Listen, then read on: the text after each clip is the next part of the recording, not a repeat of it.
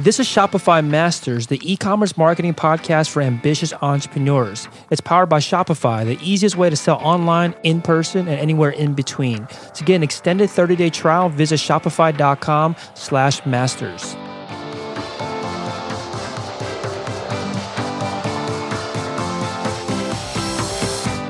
Hey, entrepreneurs, my name is Felix, and I'm the host of the Shopify Masters podcast.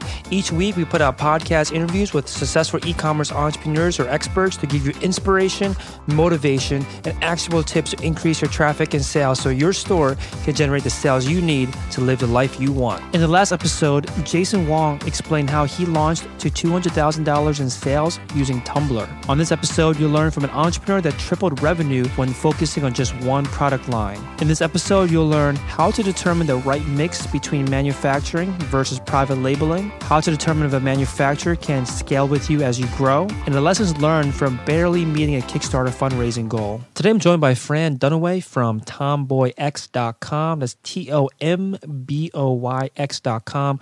Tomboy X sells underwear that's not for everybody, but is for anybody. I, I love that tagline. And was started in 2013 and based out of Seattle, Washington. Welcome, Fran. Hi, thank you very much. I'm happy to be here. Yeah, excited to have you on. So, so, tell us a little more about the your store and what are some of the obviously you sell underwear, like I said, but what are some of the more popular products underneath your your brand that, that you sell? Well, you know, we started with just two versions of boxer briefs, and initially we were making boxer briefs designed for curvier bodies, women, and uh, quickly found out that they actually work for everyone, and hence our tagline. But we also we're the first company to come out with boxer briefs that weren't designed for men. So we got rid of kind of the extra fabric in the front and came up with two different links and came out with those. And uh, the four and a half inch boxer brief remains our best seller, but we've also added a nine inch boxer brief that is doing extremely well. And uh, we have a full line of briefs, uh, boxer briefs, everything from a brief to a nine inch boxer brief that we offer right now. I gotcha. So you refined the, I guess, kind of products, kind of offering that you had in your store. Discovered that the box briefs that were not designed for men were the, the more popular products that you were selling. Uh, how did you uncover that? How did you kind of stumble into this particular, I guess, um, uh, the design of products? Well, that's that's a great question because we we didn't start in underwear. Um, we started this underwear company because I wanted a cool shirt, and that's uh, that's that's how we got our start. I wanted a cool button-up shirt for women, you know, like a Robert Graham or a Ben Sherman that's button up with fun features mm-hmm. that had a hidden button to keep it from gaping open in a meeting. And that's where we started. And this was just a little side business that was going to operate out of our garage. And we picked the name tomboy x because we thought it was a cute name and then we did a Kickstarter campaign and we raised $76,000 in 30 days. But about a week into the campaign, we recognized that the name was really resonating. We had like an instant brand.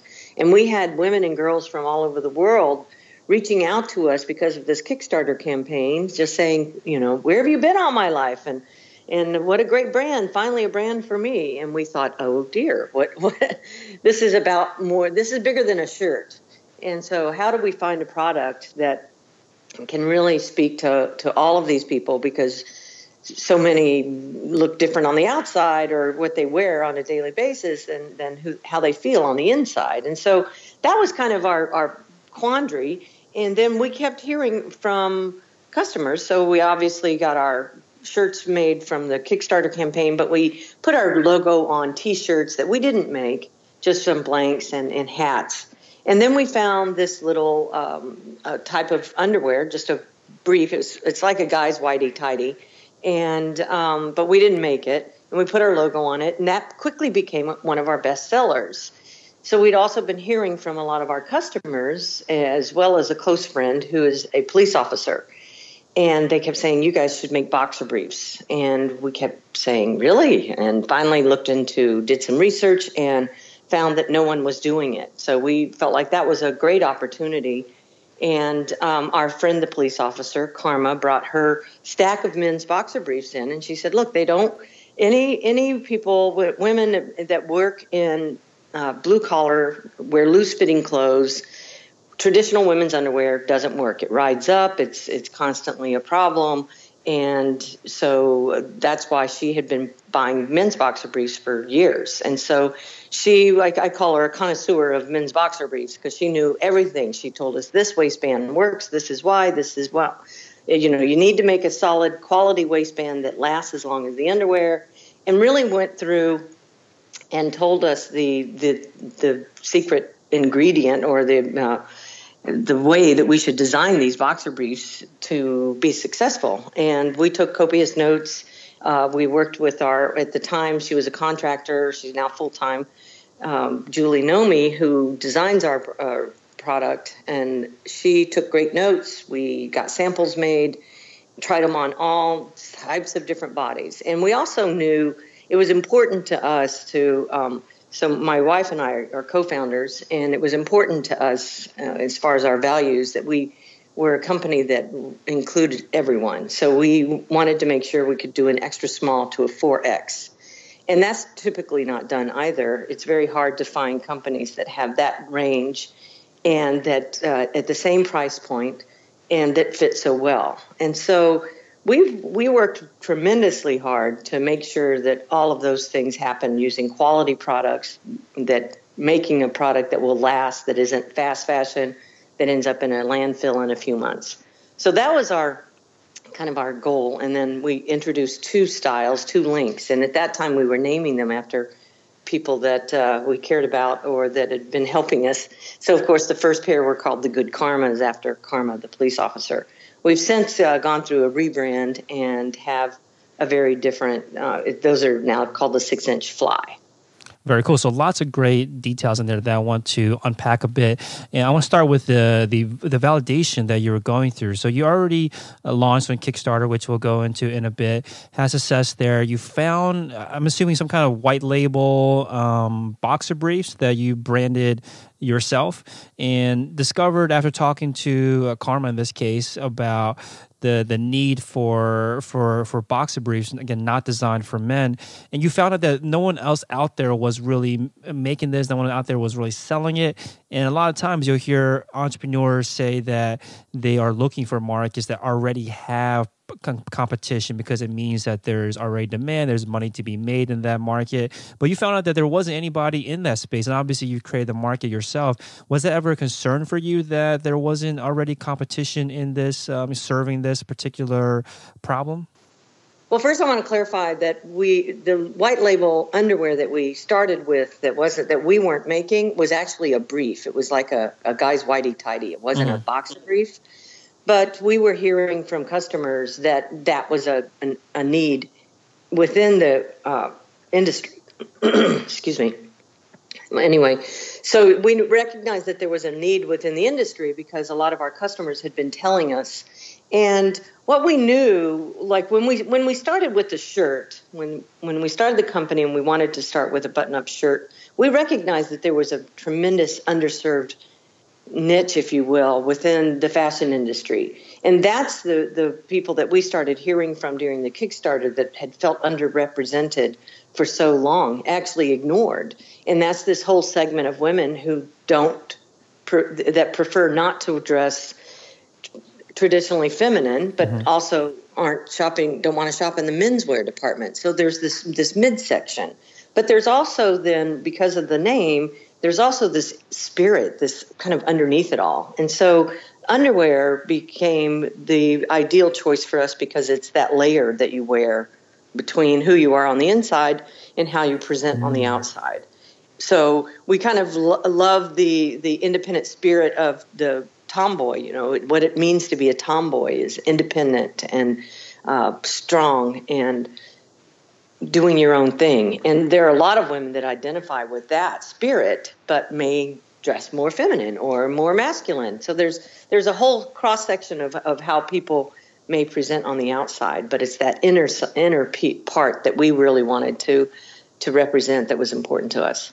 Very cool. Makes sense. So you uh, mentioned that you wanted to create this uh, underwear. The you wanted to create a clothing that matched all body types. Um, and you, like you're saying that you don't see this too often, where there's such a wide range of of uh, I guess offerings from uh, I'm not sure what you said, but much much smaller size to much much larger sizes. What kind of challenges does that do you do you face when you want to cover that kind of breadth of all body types? When I started this company, I didn't know a knit from a woven. So I have learned every step of the way about how this all works. And I think that that's part of what has been our success because rather than saying, well, it's just not done that way, we said, well, why can't we do it this way? And so that takes us into a whole different journey. And absolutely adhering to our values and saying, no, we're going to make this for everyone and we can make this work.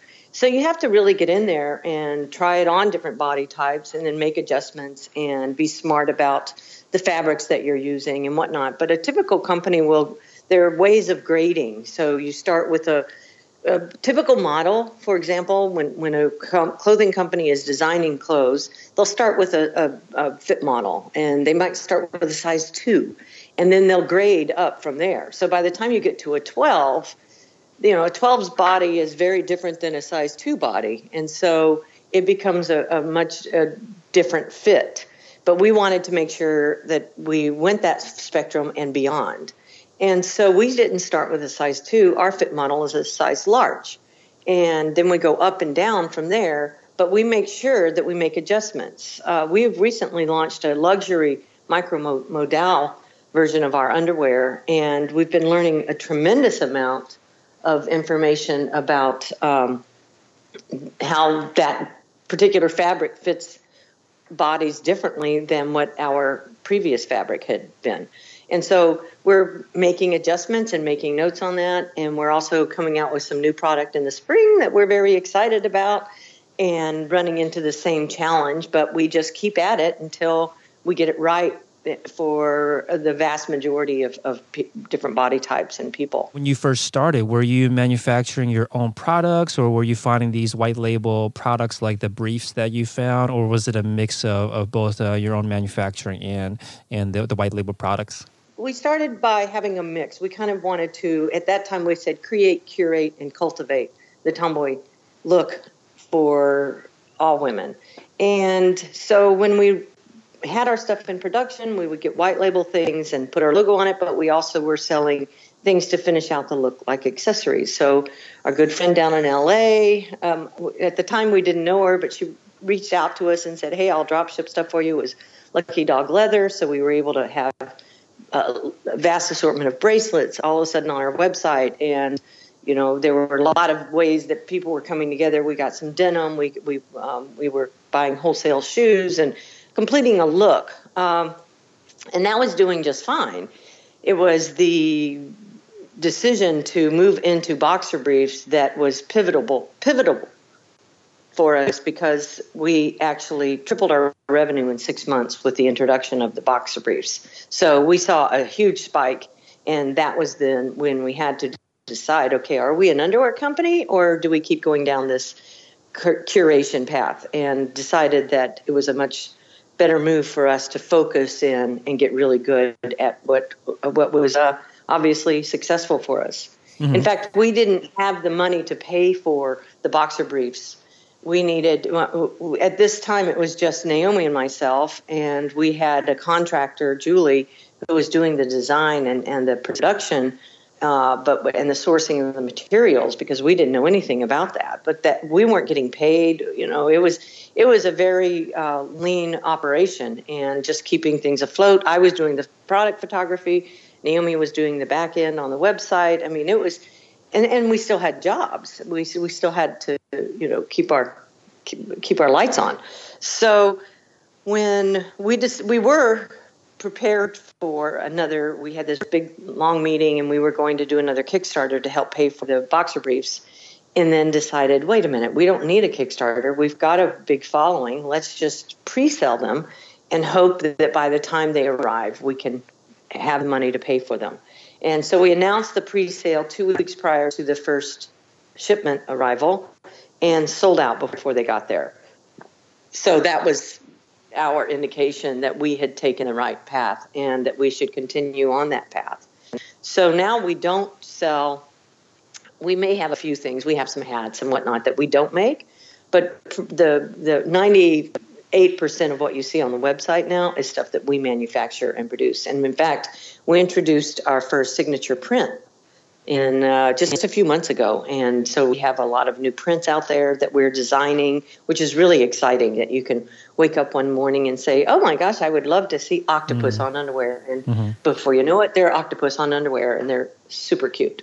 so, um, yeah, so that's, that's kind of how we got here.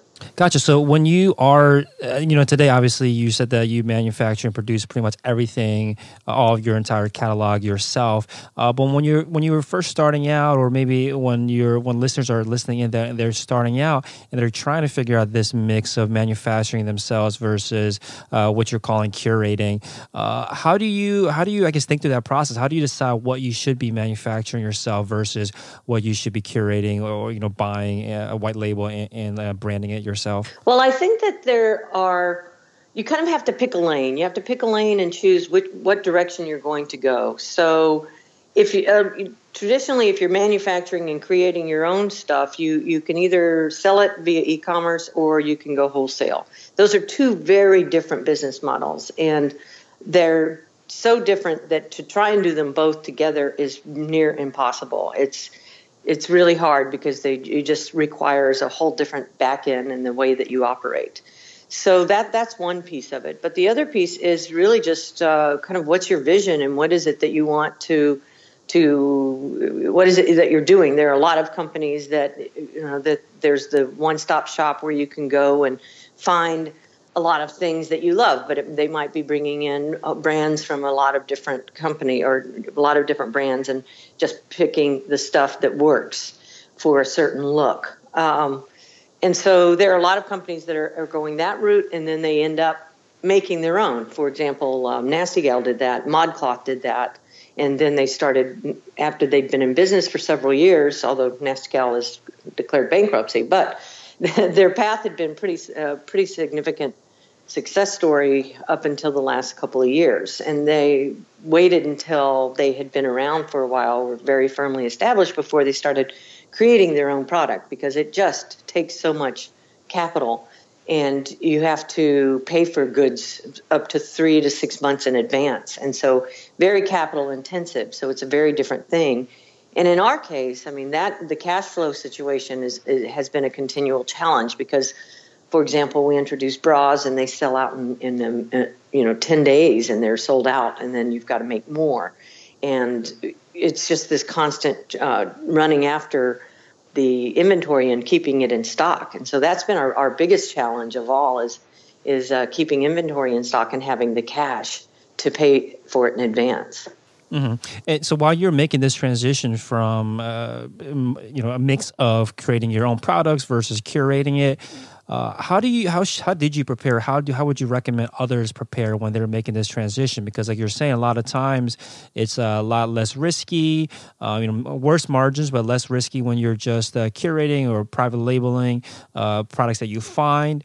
But the margins aren't as good, and you don't have as much control over the the entire production process. So there's pros and cons, obviously. But a lot of times people will make this transition from curating to to manufacturing, producing it themselves.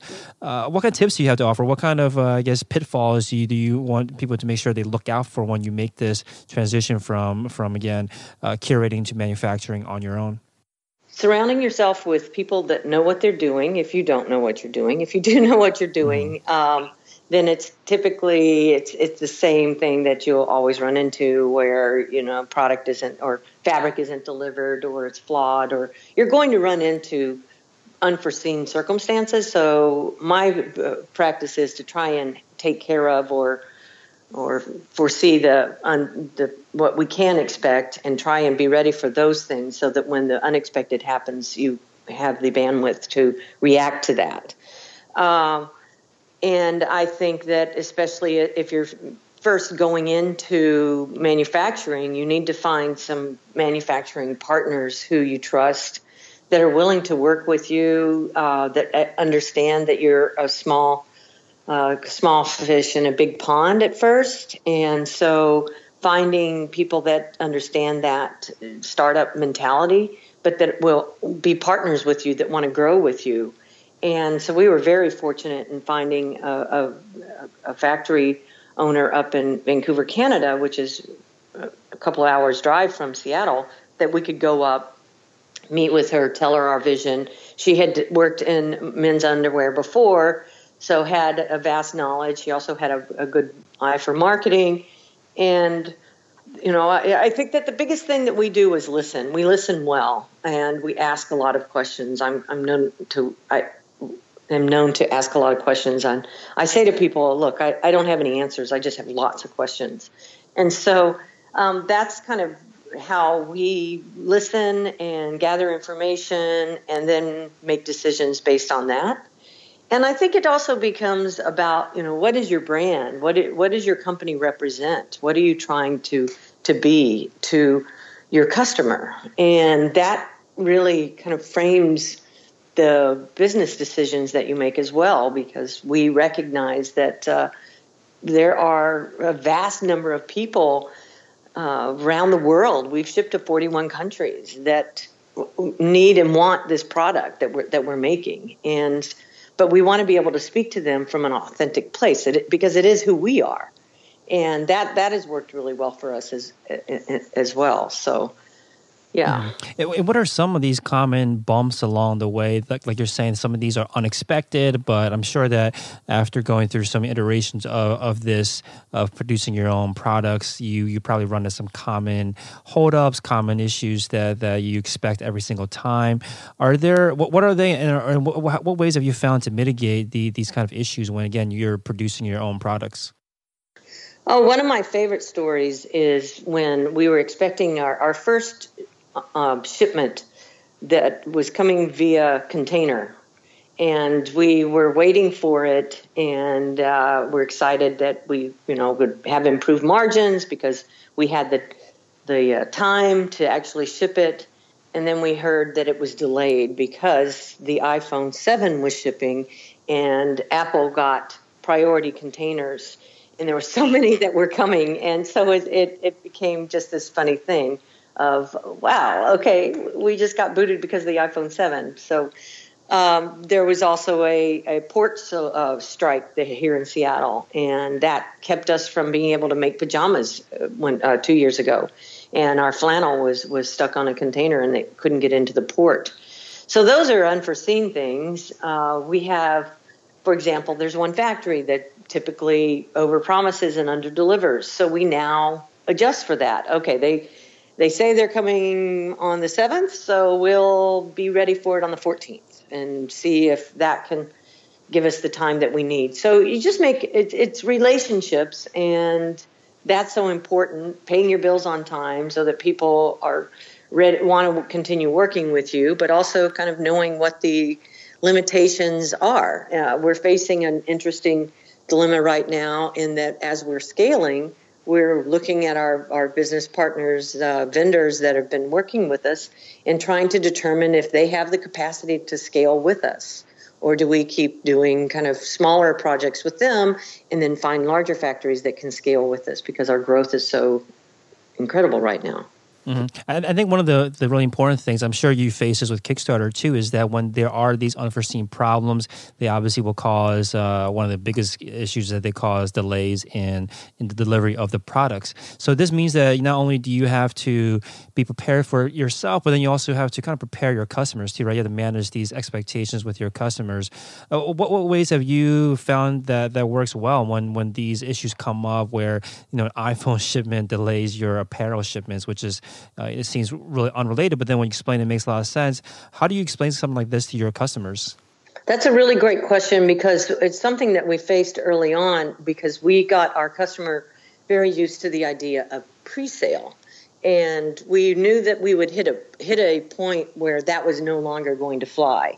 And I'd say that was probably a year, maybe a year and 3 months in when it was not only causing problems from the customer facing point of view, but also internally, um, being able to handle pre-orders and on top of the orders that are already coming in. So it it created some logistical issues where we finally had to say, okay, we're putting an end on the pre-order uh, type of selling, and we're just going to announce things as they arrive because our customer had grown weary of it. But up until that point, our customers, because they were there was such a pent up demand, and they loved so much what they were doing. They knew who we were, what we were up to and it was a, a, a pretty small customer base compared to now, but they they were very accepting and supportive and understanding and recognized. I think partly because of things like Kickstarter, recognized that we needed the money up ahead of time in order to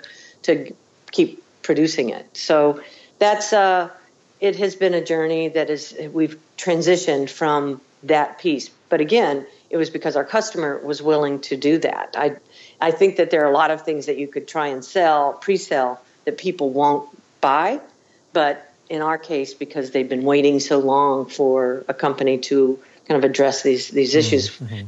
that they were willing to wait. Yeah, I guess if there were a lot of alternatives or a lot of competitors in the space, they're not going to wait, you know, many, many extra months because they could just go and go buy from a competitor instead. Uh, but like you're saying, because you are the only ones that are serving this particular audience, particular problem, they were willing to to take their time and, and wait for you because you're delivering something that doesn't exist yet. Uh, so you mentioned earlier that you couldn't continue going down this pre-selling route. Can you say more about this? Like, why did you feel like you couldn't continue just pre-selling the the products? Well, our customers were wanting it now. Uh, that became more, much more of a.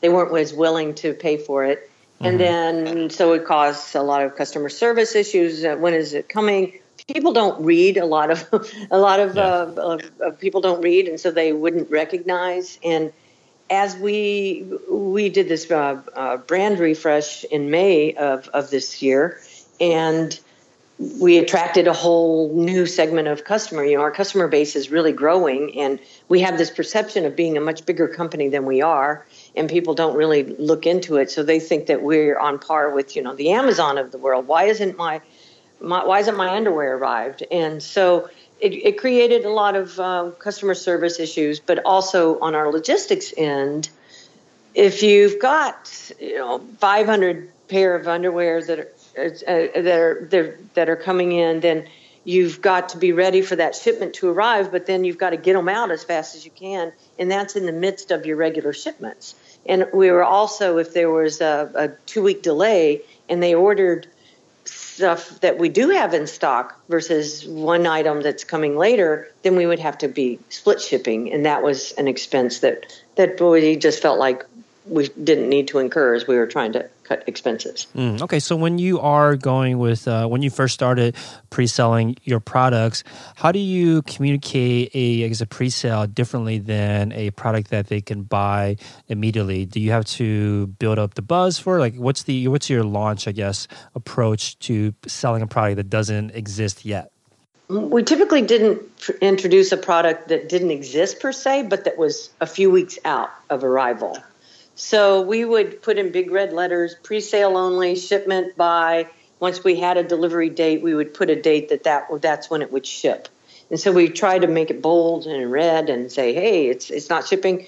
At the beginning, we would also follow up with an email to people that placed a pre-order and, and email and say, hey, want to let you know the item you ordered is on pre-order. It won't be here for a couple of weeks. We didn't. We tried not to push it out beyond two, two weeks two weeks was kind of well maybe three weeks in some instances. For example when we introduced our bra a few months ago it's a it's a bralette not a sports bra but but uh, we introduced it. We did a, a, sample run. We weren't sure how they were going to sell. We wanted to get them out there and start fitting them on on real customers and get feedback. And so we we did a, an order placed an order offered them three weeks out pre-sale and they sold before they arrived. So they uh, we had a 100% sellout before they arrived in house, and that was on a three week pre order. And that was one of the last items that we've done like that. But because it, again, it was a pent up demand. They, we have a trusting customer. They know that they're going to get quality product that fits them well. They're, they're going to have a, an attentive customer service experience that's speaking to them and they can support a brand that that really represents their values and it, it's who they are. And so they're more willing to oh look they're introducing a bra we'll wait three weeks and yeah i'm gonna i'm gonna go ahead and pre-order it. So I, I, we have some new products that are coming out that we will probably do a similar thing with just to kind of gauge the the uh, appetite to make sure that that then we, we're able to take that information. Okay these sold out in 10 days we need to order more and, and in fact we had to call our factory and have them stop making some underwear and get back on bras because they became such a big hit so we kind of weigh those things before we go out. Uh, we're not going to introduce, for example, if we have a new print coming, we're not going to introduce that in pre-sale anymore. We did initially, but it it doesn't fit, fill the same fulfill the same purpose for us because we we know that prints are going to sell well. We know that people are excited, and so it's the new stuff that we can kind of pre-sell, and that that way the customer that's been with us from the beginning recognizes what we're doing, they're excited about it, and they want to get it before it sells out because that that was a one of our bigger problems in the beginning was um, selling out too quickly and having uh, broken sizes in our in our uh, product assortment. Mm. So, what happens when you have 100% sellout in a pre order? Do you recommend taking orders for more than you have in that initial shipment?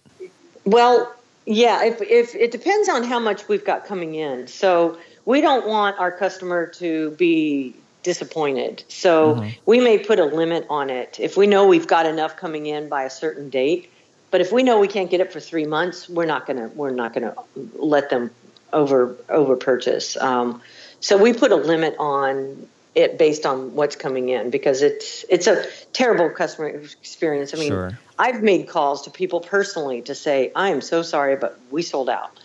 and it's it's it's uh we're we're trying not to do that as as we grow and mature.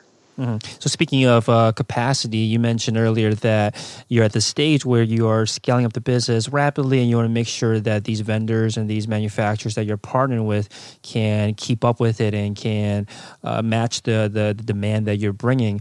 Uh, how do you determine this? How do you determine if a vendor or a manufacturer can scale with you? That, that's a very good point, and something that we've had numerous conversations I've uh, mentioned Julie Nomi, who is our head of product development and um, merchandising or sourcing.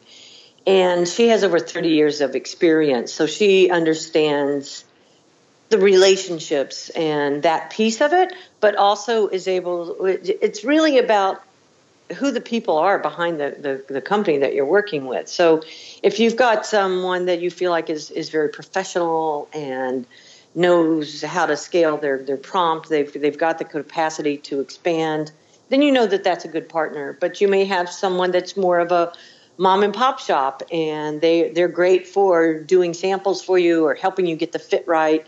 But they're not really set up. They, that's not really what they want to be. They don't want to be much bigger than that. They like their particular niche of, of that piece of it. So it's it's it's basically figuring out what people are capable of and then what they're willing to do. For example, we so the way that we operate, we perfect our product up in Canada in Vancouver, and um, we work with two factories up there. Both of them are women owned, and we they're extremely important, critical partners, and our partnership means a, a tremendous amount to all of us.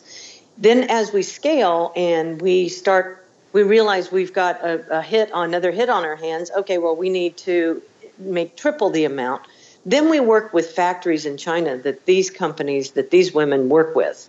So they have pre existing relationships. We've gone to China, we've met with the owners. They're all um, medium to small size companies. They're, we've we've uh, met their workers. We've been you know uh, through the factory. We make sure that the practices in terms of the how they treat people, but also the chemicals that they use. We use only certified um, the, the, there's a certain type of certification to make sure that no uh, harmful chemicals were used on our product. So that type of thing where we're we're actually going in and making sure that they have the capacity. But there's this one particular um, company over in in China that is growing with us, and so.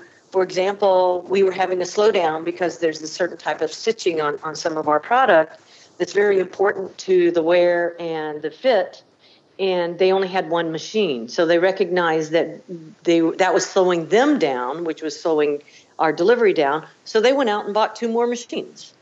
So that tells us right there, okay, we've got a we've got a partner that wants to continue working with us, that, that wants this to be a long term thing. They're making investment in, in machinery to accommodate us so that's a that that's a that's a good partner for us. That's somebody that we want to keep working with. Mm. And one thing you mentioned in the pre-interview questions was that the one of the key things you want all entrepreneurs to to learn or to, to to recognize is that you just stay focused and relentless, but don't miss the opportunity to change course. And I'm assuming this kind of goes in, in line with your idea of having the cash to make these investments.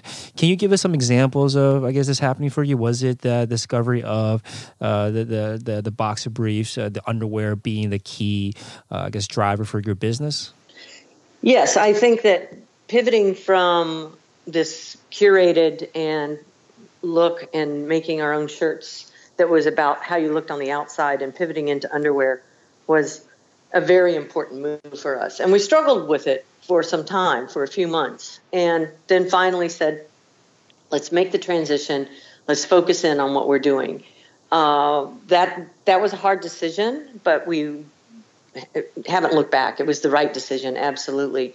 Now, in a few years, can we get back to those cool shirts? Maybe. We hope so. We had zero returns on them, so uh, we, we know we, we created something that, that that is there's a demand for, but we've tapped into something that there's a much bigger demand for, and a lot of people wear underwear. So mm-hmm. that that was a good business decision for us, and again, in keeping with the brand and who we want to be.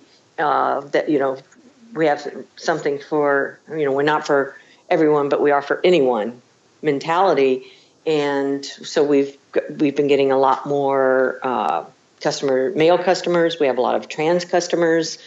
We want to be that brand that is that is inclusive that's welcoming that is about being who you are. We, we want to celebrate the cool factor in individuals. We don't want to tell people how to be cool. We really do appreciate and value how cool they already are Mm, that's beautiful. Uh, so, so I think one of the other potential issues with uh, having a lot of success is that there are just too many opportunities for you to pursue, right? Too many potential places you can invest your dollars, invest your time.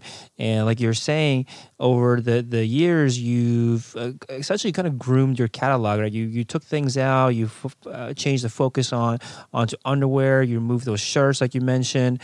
What was that process like? You know, because like you're saying, there were no returns on these products. Obviously, people loved them. You you were selling them, but and they're gen- I'm, I'm assuming they were profitable, but you decided to cut them out anyway to focus exclusively more on the underwear. What was that process like? Oh, it was it was basically looking at the numbers. Uh, we were fortunate to be uh, accepted into uh, an accelerator program based in Boulder called Merge Lane, and it was really during that time when we were forced to really look hard at the business at what was working, what wasn't working, and what the opportunity was. And so I, I think that that's the real the real turning point is being able to recognize the the idea of what you want versus the idea of what's working, and looking at that opportunity, it, it's a different category. You know, loungewear, underwear is a very different category than shirts. It's not easy to do both at the same time, especially for a startup, because you've got to start somewhere. I remember talking with um, one of the founders of Tommy Bahama, and he said, you know, our entire company was built on a zip up hoodie, or not hoodie, zip up sweatshirt. That that was how they built their entire company because they found the one thing that was resonating, and they pumped all of their energy into getting that out there, and then that in turn fueled their growth. And so that was how we looked at it. It just became a numbers game, looking at what's working and, and what makes the most sense.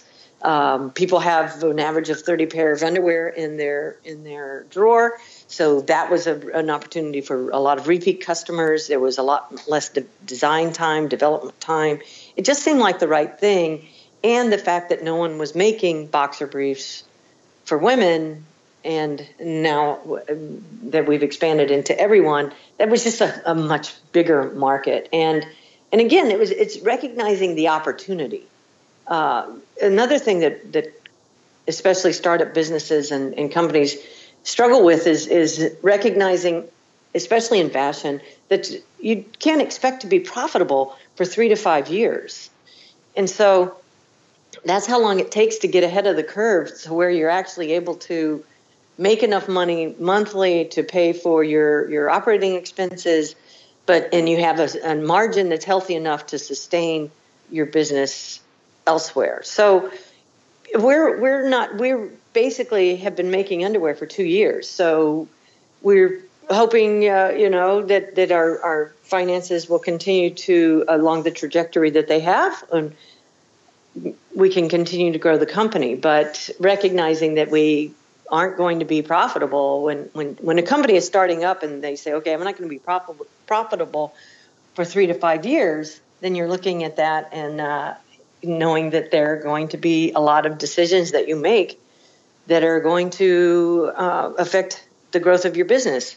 We've been fortunate in that we have a lot of all of our employees and contractors really believe in what we're doing and understand business and startup environment and so they've come on at a reduced rate. We have people that uh, we have ex- exceptional terms now with all of our vendors. We have we have uh, you know other outs, outside kind of companies that are helping us. Um, everything from law firm to accounting. Every everyone that is part of this recognizes that the that the they're betting on the come. Eh, you know, they're betting on on waiting to see where we get to, and so they're believing in us, and every step of the way, and they recognize that that means dollars, and so. You know, we may get okay. Well, yeah, yeah, we'll pay you two weeks from now, and they're okay. We'll give you, uh, you know, 14 day terms, and and that's our agreement because they recognize this, knowing that a few years down the road from now, we won't have that problem. We'll be able to can, just pay everybody, and you know, we'll be a, a wildly successful, profitable company. But it takes time to get there. Mm-hmm. And the, the focus on underwear seems to to be the turning point that is leading you down this road of success. Can you give us an idea of how much, uh, I guess, success or growth came uh, after this this change or this focus on underwear?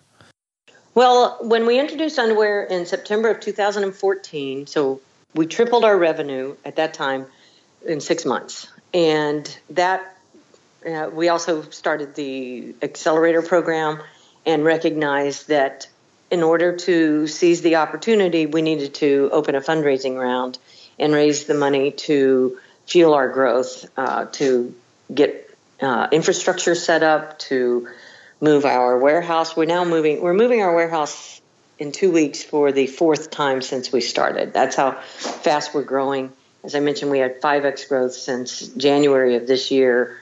Uh, so we we want to continue that that growth and knowing that underwear was the path for us just it just proved itself it just that's how it played out and knowing that we hear from a lot of customers about what else they want and need. And so that's what we're working on next. And some of the things do or don't make sense, but we, we have a captive customer audience that knows we're listening, that knows that, that these things that they've been wanting their entire lives. I mean, we get handwritten letters from, you know, 70 year old women that are saying, I've waited my entire life for mm. underwear that I feel that makes me feel comfortable in my own skin and that's that's a big deal. For sure. That that's amazing that you you have customers such a wide range of customers.